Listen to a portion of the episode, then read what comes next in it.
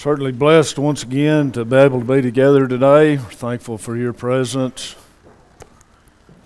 Trust that as we look into God's Word today, we'll find things useful and helpful and encouraging. A couple of things I want to mention before I start on my study today. There's some things that every sermon has in common. Doesn't matter if we're talking about Christian living or doctrine or evangelism, whatever the sermon is, within that sermon exists a warning. That warning's a, a message from God. And within the warning is a call to self examination.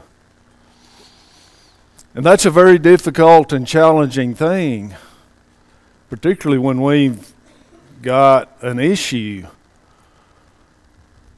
But the reason that's important is because that's the way we learn. It's how we find out about ourselves, how we figure out how to be closer to God. So, as we consider what I want to talk about today. I want us to be able to take a warning that we have from God's Word. And I want us to make that personal. And I want, to, want us to take it as a message from God. And here, here's the reason I want to talk about this today. It's not because I think we've got some huge problem. It's because I think we've got a really good deal here with our congregation. I think we have people that love the Lord, they want to serve God, they want to know the truth. We have a heart of evangelism, we want to spread the gospel. We have all of these good things going for us. And what I know about that is, is that Satan doesn't like it. And he's going to do everything he can to keep us from having and being successful. And this is one of the ways that he's never going to quit. He's going to work on our personal relationships. And there's a built in tension in, when we think about relationships and our interaction with one another. And that's what I want to focus on today is not our interaction necessarily with people in the world, but with our interaction with one another. In this building, the group of people that are part of God's family and how we interact with each other and how we minimize and overcome conflict. But that built in tension is there because we have differences. We have different passions. We have different temptations. We have different strengths. We have different weaknesses. All of those things are there. And then you throw Satan in the middle of that. And he's going to take all of that and he's going to try to create problems for us. And we got to take God's word and we got to apply God's word in our relationships so that we can overcome this conflict. And that we can manage conflict the way God wants us to. So we're going to start here in 2 Corinthians chapter 12. And as we think about the church at Corinth, I don't know that much about it other than what I read in Scripture, and they clearly had a lot of issues. And Paul addresses these issues and he tries to help them recognize that there's a better way. And he covers all of these different issues. And then he gets towards the end here of his second letter to them. And he says again, Do you think that we excuse ourselves to you? Do you understand what Paul's trying to communicate to them? Because he's giving them the truth from God's Word. And instead of being able to recognize that, what people were doing was they were blaming Paul for the message. They hated the messenger. Let's not hate the messenger. That's not going to help us. He says we speak before God in Christ. He's telling them God's my judge. God's going to judge me for what I've wrote to you and what I've told you. Beloved, for your edification. We do all things, he says, for your edification. He's trying to build them up, he's trying to help them, he's trying to get them to a better place. Then he says this For I fear. He knows about Satan's devices, doesn't he? For I fear lest when I come I shall not find you such as I wish, and that I shall be found by you such as you do not wish. Now, notice, lest there be contentions, jealousies, outbursts of wrath, selfish ambition, backbitings, whisperings, conceits, tumults. I, I think I'm not going to spend a much of time defining all of these things. It's like I, I don't even know remember what it was said about, but a guy said, "Well, I don't know exactly what that is, but I know it when I see it."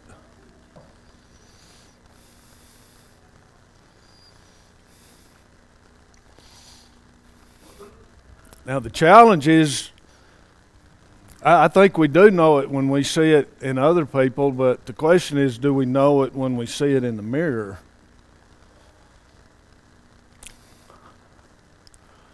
I do want to comment on tumults because I, I wasn't sure what that was.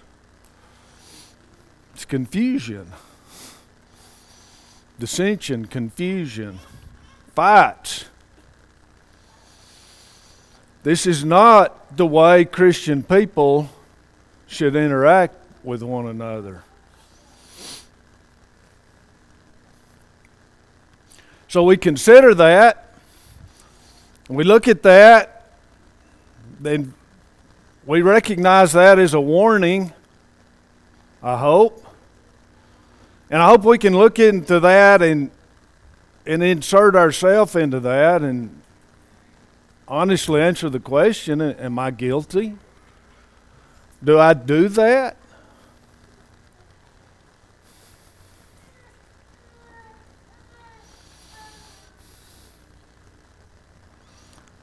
We need to stop. So, as we look further into this idea of conflict, personal conflict, I want us to consider Romans chapter 14. And my first, first point this morning that I want to emphasize is that we should not have conflict and we should not argue over opinions. Everybody's got opinions. And it's okay to talk about opinions. I'm not suggesting otherwise. I'm talking about having a problem and having conflict over opinions. Paul couldn't be any clearer. Receive one who is weak in the faith, he says, but not to disputes over doubtful things. For one believes that he may eat all things. But who, he who is weak eats only vegetables. Now, I find a little bit of humor in that because that's kind of my attitude. I, But his point, we don't have a problem. We understand, I, am certain, that the problem here is that they lived in a, a land of idols and they were offering animals as idol worship. And the question was whether or not a Christian could go and take that meat that had been offered to an idol and eat that meat. And they were having a huge problem over that. And it was an, opinion. It didn't matter whether they ate the meat or whether they didn't eat the meat. But they were having a conflict over that, and it was affecting the church.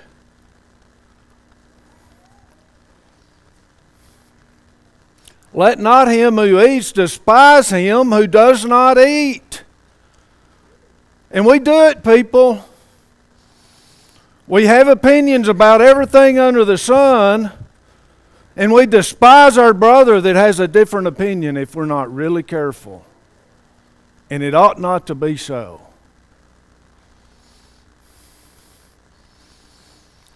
Let not him who does not eat judge him who eats, for God has received him. Who are you to judge another servant to his own master? He stands or falls. Indeed, he will be made to stand, for God is able to make him stand. Okay, so I want us to understand that we shouldn't have conflict over opinions, but when we do, it becomes sin. Having a different opinion is not sin.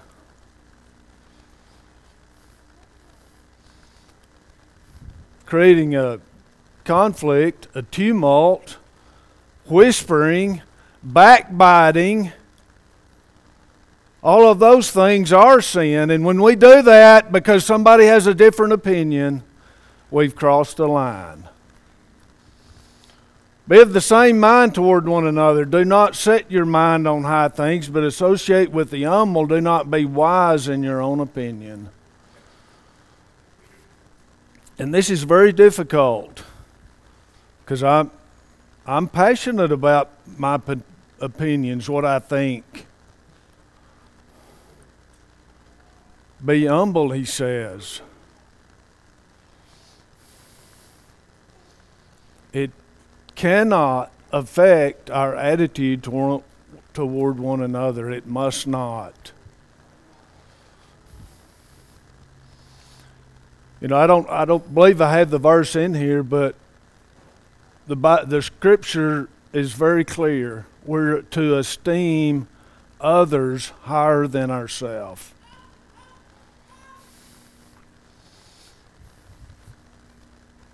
We need to be peaceful. We need to be of a mind to make peace, to spread peace, to have peace, not to build up our own opinion and ourselves by promoting our opinion. In James chapter 3, he says, But if you have bitter envying and self seeking in your hearts, do not boast and lie against the truth. You're lying to yourself. This wisdom, he says, does not descend from above, it doesn't come from God. Where does it come from? It's earthly, sensual, demonic.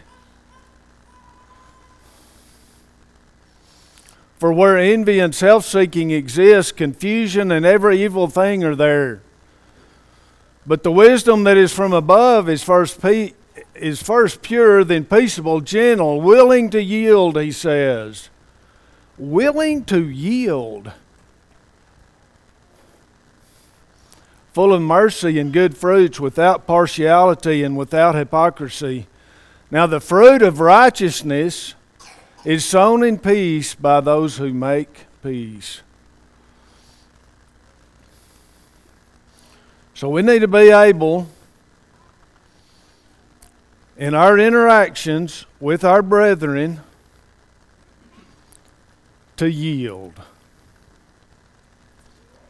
Be willing to yield. And, folks, if we can take what James here says here and we can apply and behave like this, we can avoid most every problem that comes up. And I believe that should be our first goal. There's going to be tension, there's going to be conflict, but if we'll take these things and we'll be diligent about living this way, with this wisdom that comes from above, we can avoid conflict. We can avoid it.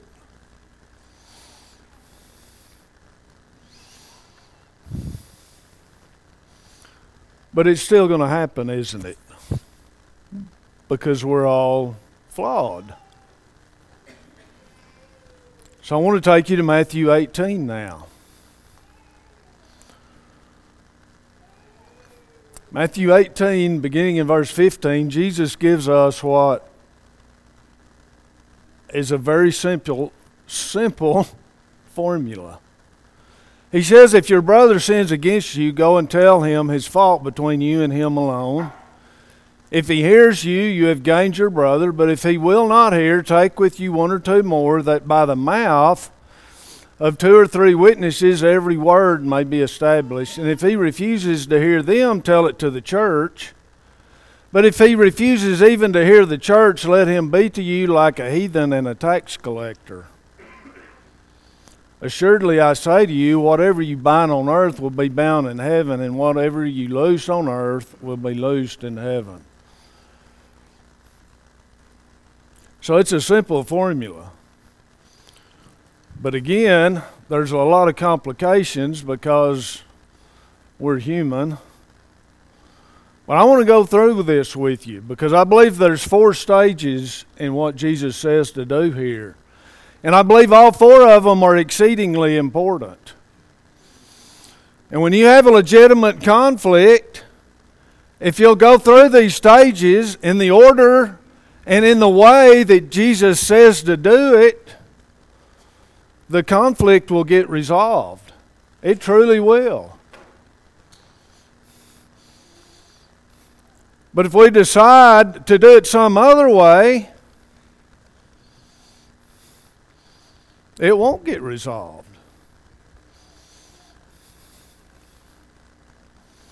I want to notice some things here.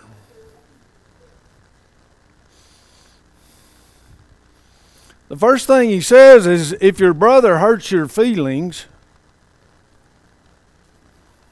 no, that's that's not what it says, is, is it? Now I understand hurt feelings are legitimate.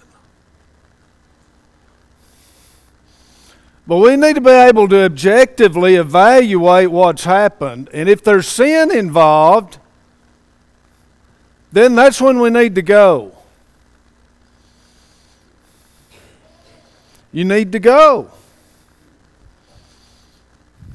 by yourself. And you need to tell the person why you're there.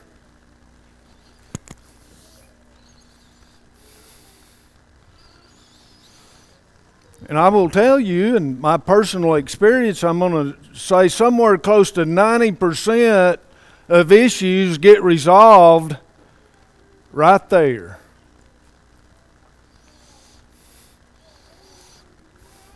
But if we never go, or if we go to somebody else, if we do all the things that we're tempted to do other than what Jesus said to do, the problem gets bigger, not smaller.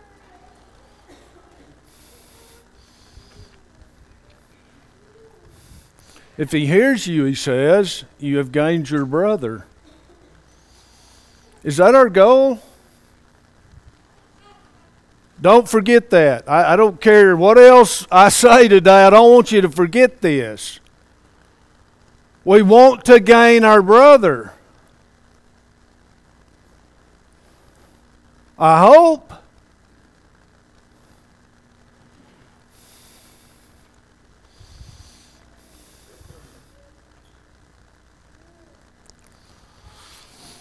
But if he will not hear, now again, this is extremely important. If you go to your brother and they hear you and confess their fault and acknowledge and apologize, but you're not satisfied then the problem is yours, not theirs. But if they will not hear, he says, then you get some help. You get some help.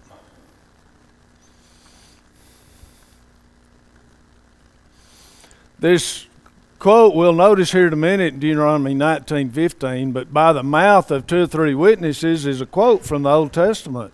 That's been a long-standing principle that God has taught his people.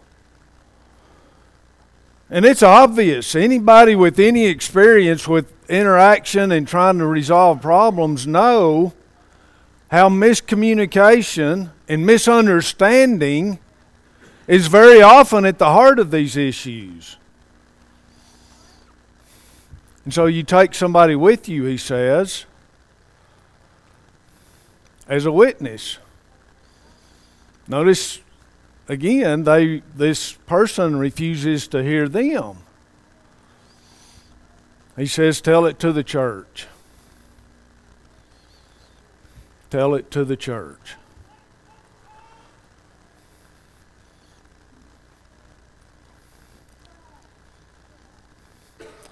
One of the things I think is exceedingly important about us applying this instruction appropriately is if we're going to start, if the problem is legitimate,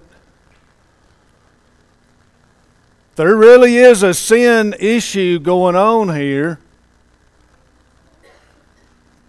then we need to start the process, but we need to be willing to finish it too. We've got to take it to the end. Or we got to be willing to. That's not our goal. Our goal is to gain our brother as quickly as possible. But we do have to be willing. If he refuses to even to hear the church, let him be to you like a heathen and a tax collector. So those are the four steps. Let's do a little more examination of this. James 4 and 11, James said, Do not speak evil of one another, brethren. He who speaks evil of a brother and judges his brother speaks evil of the law and judges the law. But if you judge the law, you're not a doer of the law, but a judge. So, we're going to notice later where Paul says you're supposed to judge. Now, some people are going to look at this and say, well, that's a clear contradiction in Scripture. There's no contradiction, people. When there's sinful behavior, we're called on to judge that by Scripture. Scripture defines what sinful behavior is, and we have to call it what it is. What we can't judge is motive. And that's why we have a lot of these issues, is because we feel harmed by something somebody did or said, and we assign wicked motive to that. And there can be wicked motives. I understand that. But rarely do we have enough information to judge that. And I believe that's what James is addressing here. When we feel harmed and we feel like somebody had some evil, wicked motive against us, then it justifies us to just go tell everybody how we've been harmed because that person has got bad motives.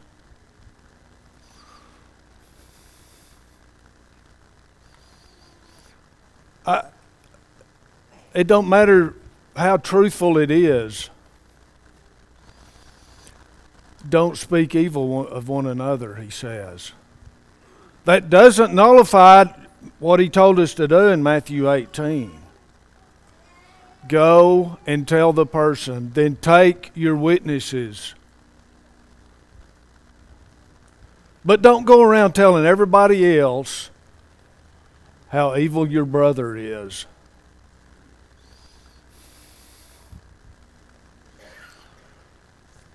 Luke 17. Jesus says, Take heed to yourselves. Take heed to yourselves. If your brother sins against you, rebuke him. If he repents, forgive him.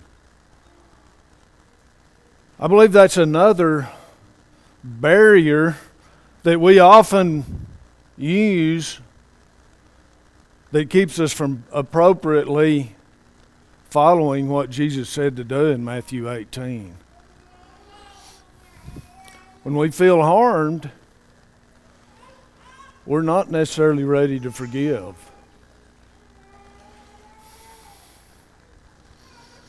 You know, this is, I believe, the context here. At some some point along in here's where Peter asked Jesus, "Well, how many times do I have to forgive?"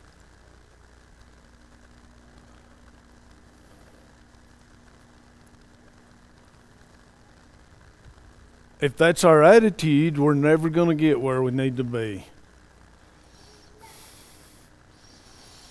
In this context, I know there's another discussion, and I don't want to go down that rabbit trail. We're not talking about every situation. We're talking about when a brother sins against us.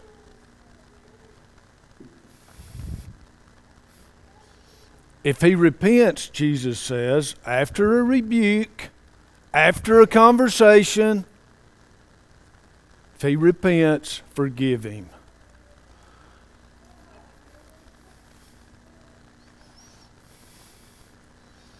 So if you're going to start on Matthew 18, you better be ready to forgive.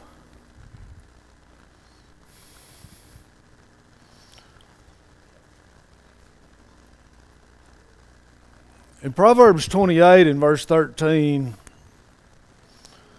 this is the most succinct description of what's supposed to happen when a Christian makes a mistake, when they sin. This is what's supposed to happen. You're not supposed to cover it, you're not supposed to hide it, you're not supposed to lie about it. You're not supposed to deny it. That's not going to help you. But whoever confesses and forsakes, them will have mercy. And it's the exact thing that Jesus described in Luke 17 and verse 3. The person was rebuked they didn't cover it, they repented of it. Jesus said, Give them mercy. So when we think about conflict surrounding sinful behavior, the goal is to get the person to confess it and forsake it. And that's the goal at every step, from beginning to end. So when the person does that, it's supposed to be resolved, and we move on.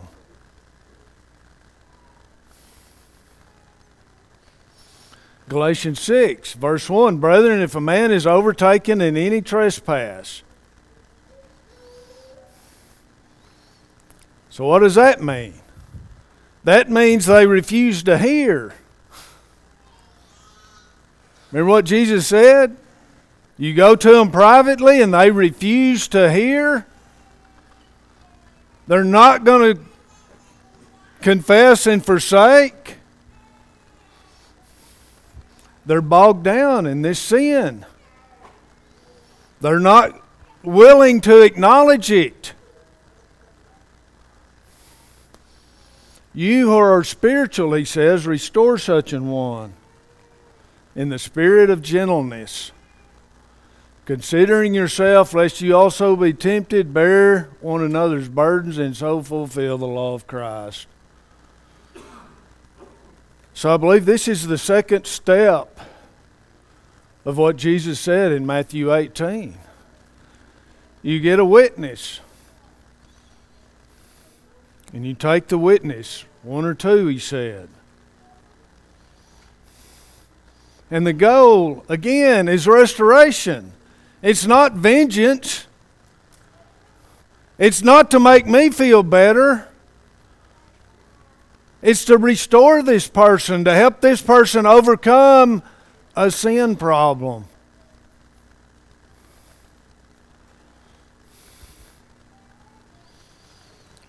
Do we understand the problem with sin? Do we understand the warning? When people are overcome with the sin, they're not in a good place. Their soul is in peril. It's not about me. It's not about whether I've been hurt.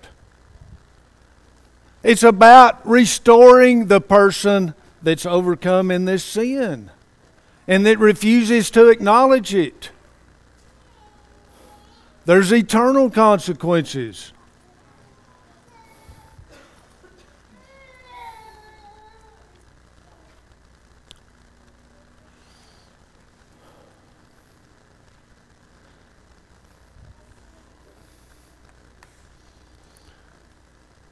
So, Deuteronomy 19. One witness shall not rise up against a man concerning any iniquity or any sin that he commits. By the mouth of two or three witnesses, the matter shall be established. So there's value in having these witnesses, as, I mentioned earlier. And as we think about this, we've got to learn to be objective because the temptation is to go find somebody that's going to take my side. We're going to go tell them what the deal is, and we're, we're going to give them our side of the story, and we're going to make sure they're on my side.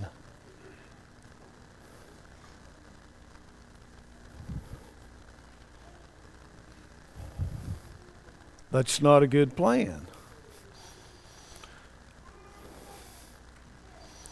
Romans or Proverbs, I'm sorry, Proverbs 13 by pride comes nothing but strife. But with the well advised is wisdom. So if you're having a conflict and you cannot get it resolved, and you need to go to this second stage of Matthew 18, you need to choose wisely. And you need to choose wise witnesses. With the well advised is wisdom. Proverbs 11:13 a talebearer reveals secrets, but he who is of a faithful spirit conceals a matter. So we need to have a faithful spirit, first of all. Every one of us does. And what that means is that we recognize sometimes there's things that need to be talked about, and sometimes they, they don't need to be talked about. Most of the time, they don't need to be talked about. We've already noticed don't speak evil of your brother. Just because you know something don't mean that you need to go talk about it. We need to be wise. We need to recognize that there's a time and a place to put things on the table and to be honest. But there's other times that it's have a faithful spirit. Just be quiet. And that's the kind of witness that we need to have in these situations. It's the kind of witness that we need to be kind of person we need to be.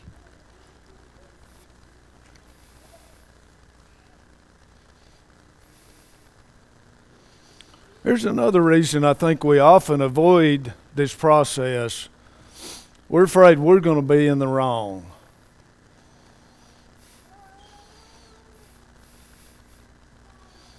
So when you get to the point to where you think it's time for me to take some witnesses to help resolve a conflict, you need to be prepared to be in the wrong. James says here in James 1 be, My beloved brethren, let every man be swift to hear, slow to speak, slow to wrath. So, whichever side you're on, wherever you're at in this process, be prepared to be wrong. And if you are in the wrong, be swift to hear, slow to speak, and slow to wrath.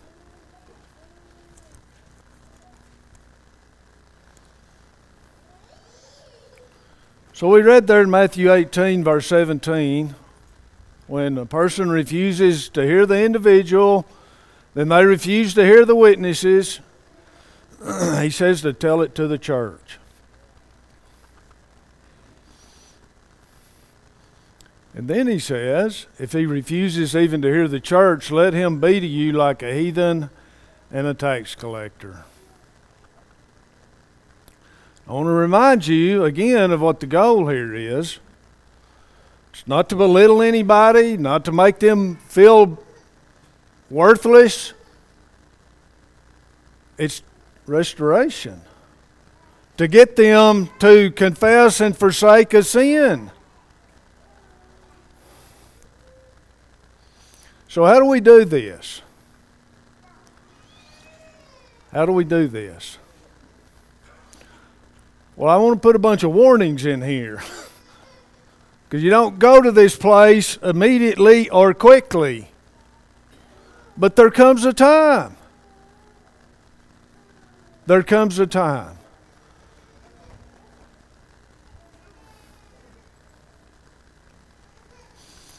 The first point I want to make about taking something to the church, before the church, is that there has to be elders involved at this point. You don't have to take elders as your witness. I think it might be a good idea, but I don't believe that's a have to. But when it gets to the stage of taking something to the church, I believe that's a have to. And I want to show you why. Hebrews 13 and verse 17 Obey those who rule over you and be submissive. Why? For they watch for your soul. They watch for your souls. Now, I've told you before, when I read this verse, that's what I see. I'm supposed to watch for your soul.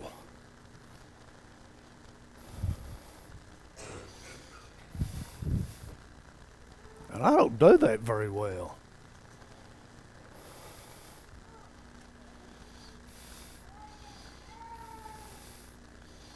How can I watch for your soul?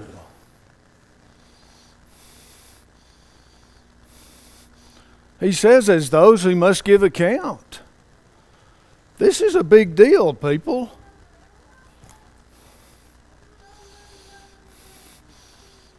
If we're going to take something before the church, I have to watch for the souls. Every soul. Acts 20 and verse 28.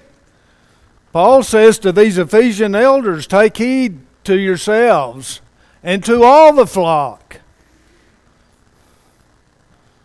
So we're going to take some sin problem before the church and not include the elders? It's not a good plan. We have to watch for the whole flock, including the offender, the person that's overcome with a sin problem that has not been resolved. We're overseers, shepherds.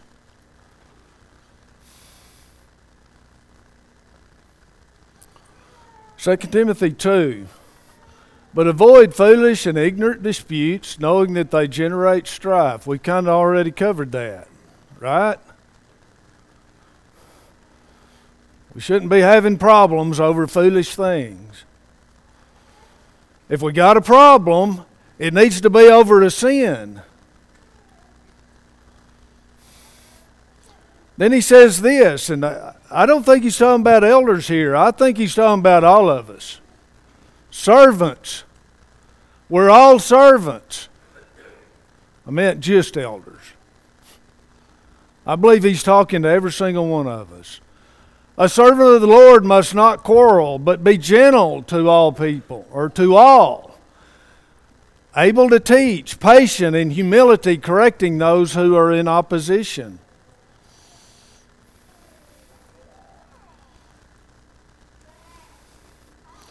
And here's my point. Before we go to the third step,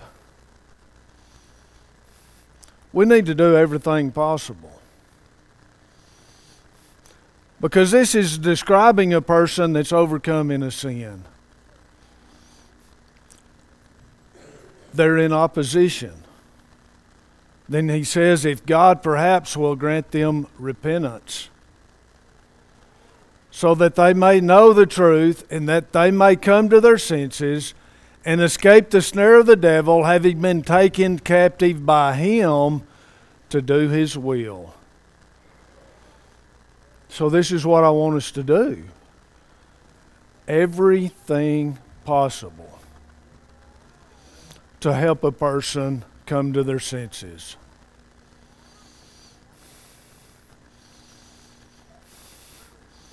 And I'm going to argue again that you need to have elders involved to make sure that you've done and that we've done everything possible.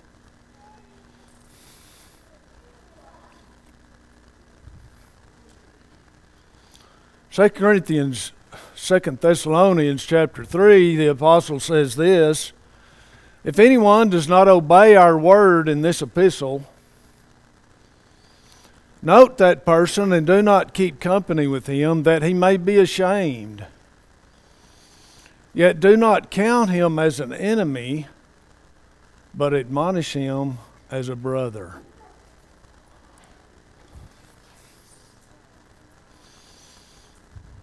Who's the enemy?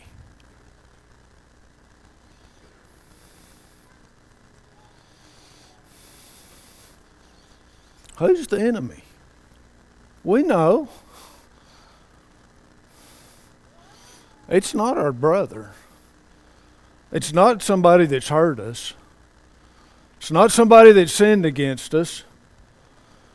It's not somebody that's done any number of all kinds of horrible, awful things and they refuse to acknowledge it. It's they are not the enemy. Satan is the enemy.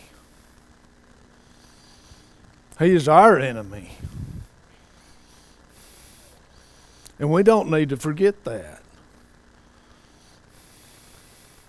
Admonish him as a brother, he says. And again, I went through all of this to get to 1 Corinthians 5. Because I believe we need to do everything possible before we do 1 Corinthians 5. But there comes a time.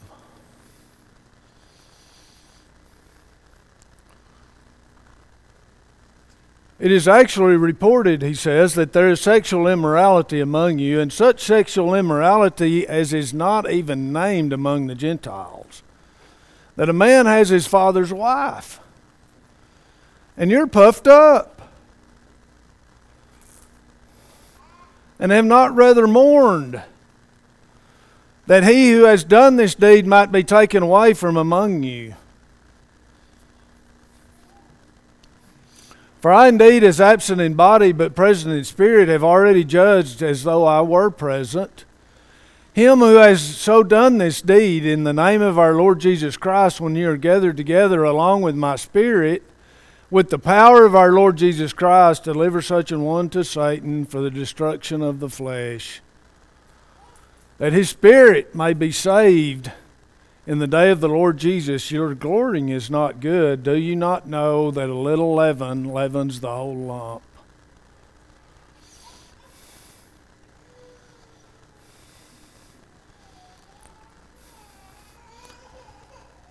So the first thing I want to emphasize here is that sexual immorality is a problem. And it's a problem for the church. And I want you to consider some things. And I'm, I'm going to talk about Christianity in the broadest sense possible. But think about what a horrible stain that sexual immorality has been on Christianity. We got all these church leaders, if you will, that are sexually abusing people. And what, what is the response to that been?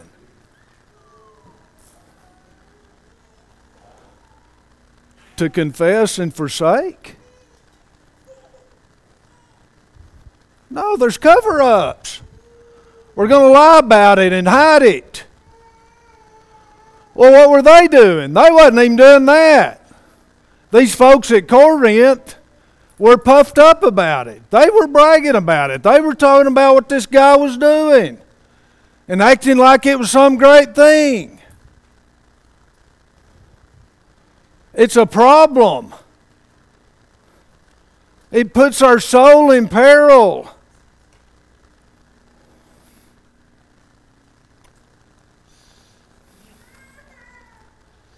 We ought to mourn.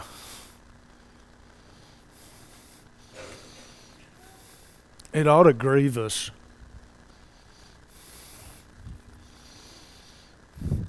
You remember what what the Bible said about Lot? He was living in Sodom and Gomorrah. And the Bible says it vexed his righteous soul. We can't change. We're going to notice here in a minute, he very clearly addresses this. We, we can't change what's out there in the world. We cannot. But it should vex our righteous soul. And they weren't vexed. They weren't vexed.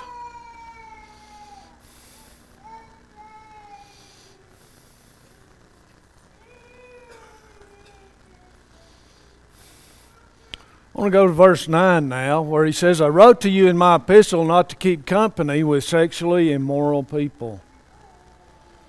Yet I certainly did not mean with sexually immoral people of this world, or with covetous or extortioners or idolaters, since then you would need to go out of the world. So it's obvious, right? We, we, we're not called to go out of the world. We're not called to live in a commune. We're not called to completely isolate ourselves from all of this wickedness.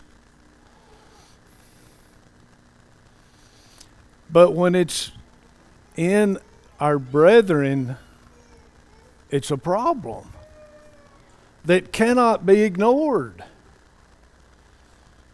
And I want to remind you, we're not going to this first. We're going to do everything within our power to get a person to confess and forsake.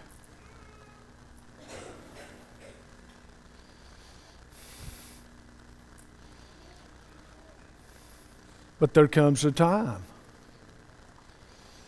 He goes on to say, I've written to you to not keep company with anyone named a brother who is sexually immoral or covetous or idolater or reviler or drunkard or an extortioner, not even to eat with such a person.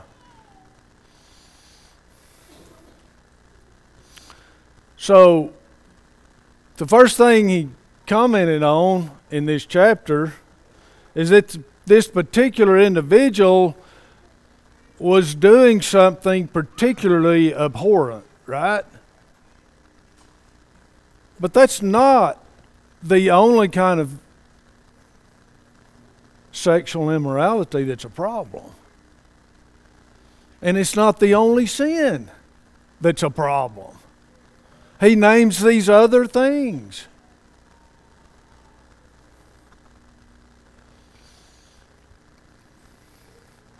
And I just believe it's exceedingly important that we remember to do the Matthew 18 process on these things. When we know about a person that's overcome in a sin, do we dismiss it? Do we say, oh, it's just them? It's who they are?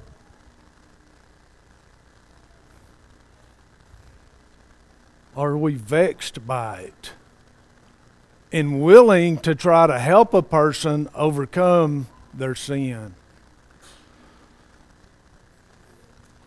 But when it's time to do this, we need to be willing to do this. And when elders conclude that it's time to do this, we need to follow the elders. And he says to separate. No, not to eat. Remember earlier we commented about judging. For what have I to do with judging those also who are outside? That, that's, that's not our job. But do you not judge those who are inside? It's how we help one another. But those who are outside, God judges. Therefore, he says, put away from yourselves the evil person.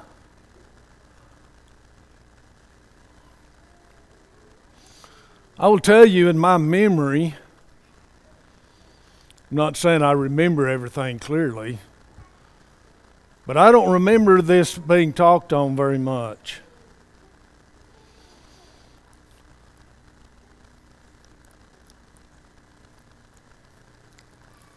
Man, there's a reason for that. It don't happen very often. It don't need to happen very often.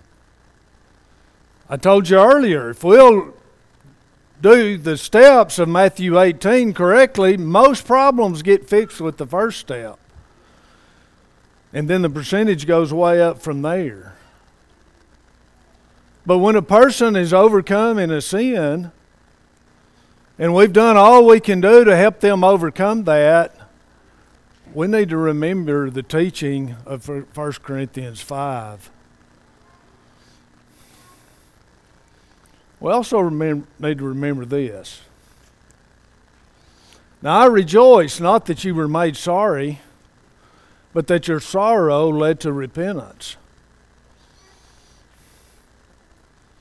For you were made sorry in a godly manner, that you might suffer loss from us and nothing. For godly sorrow produces repentance, leading to salvation. That's the goal. That's our goal. That's my goal. That's where I want to get. That's where I want you to get. That's where I want as many people as possible to get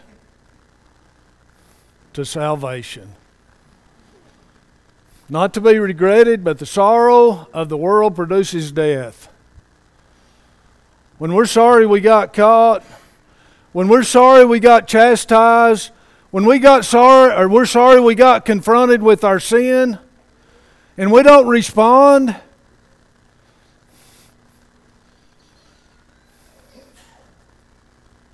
it produces death. But observe this very thing that you sorrowed in a godly manner, what diligence it produced in you, what clearing of yourselves, what indignation, what fear, what vehement desire, what zeal, what vindication.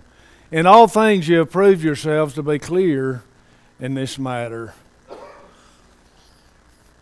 When they responded to what Paul told them to do, and they did it correctly, it brought godly sorrow.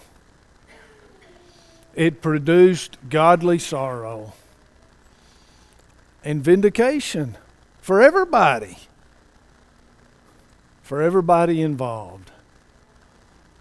And I hope we'll learn to do the same things. I want to conclude where I started with the idea that conflict will destroy us.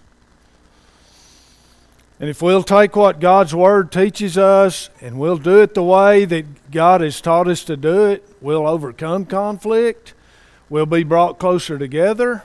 We'll be a better influence. People will see how we interact with one another, how we overcome these problems,